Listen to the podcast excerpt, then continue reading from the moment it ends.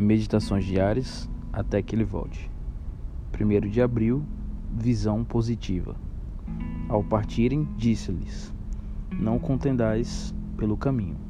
Gênesis 45, 24.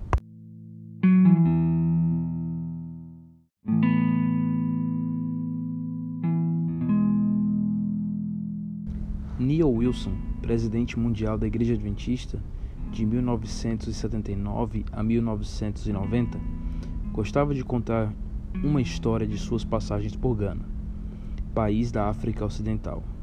Ao visitar uma tribo, deram-lhe uma escultura na qual a mão de uma pessoa segurava um ovo.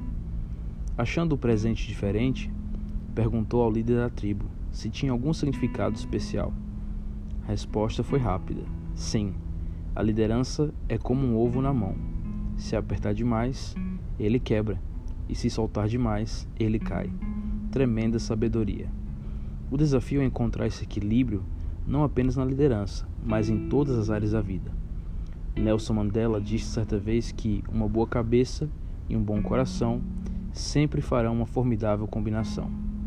Infelizmente, não é assim que muita gente tem vivido. Você tem observado como as pessoas em geral estão mais negativas, tensas, críticas e desiludidas, há uma multidão olhando apenas para o lado cinza da vida. Não é assim que devemos nos portar.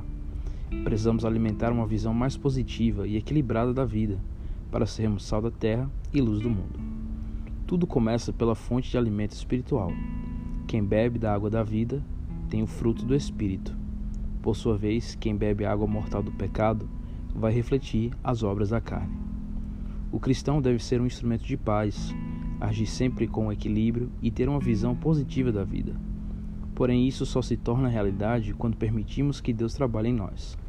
Ellen White adverte: Muitos pedem ao Senhor que os torne humildes, mas não estão dispostos a se submeterem à necessária disciplina.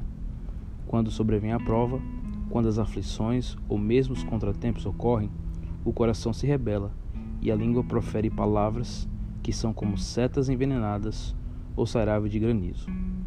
Quando seguimos o exemplo de Cristo, nossos sentimentos, pensamentos, palavras e ações iluminam e dão sabor ao mundo. Os desafios da vida são como frágeis ovos em nossas mãos. Com equilíbrio, não os quebramos nem os soltamos. Permita que o Espírito Santo tempere somente seu coração com as virtudes do céu. Assim, você terá sempre a leveza e a firmeza necessária para abençoar todos que estiverem sob sua influência.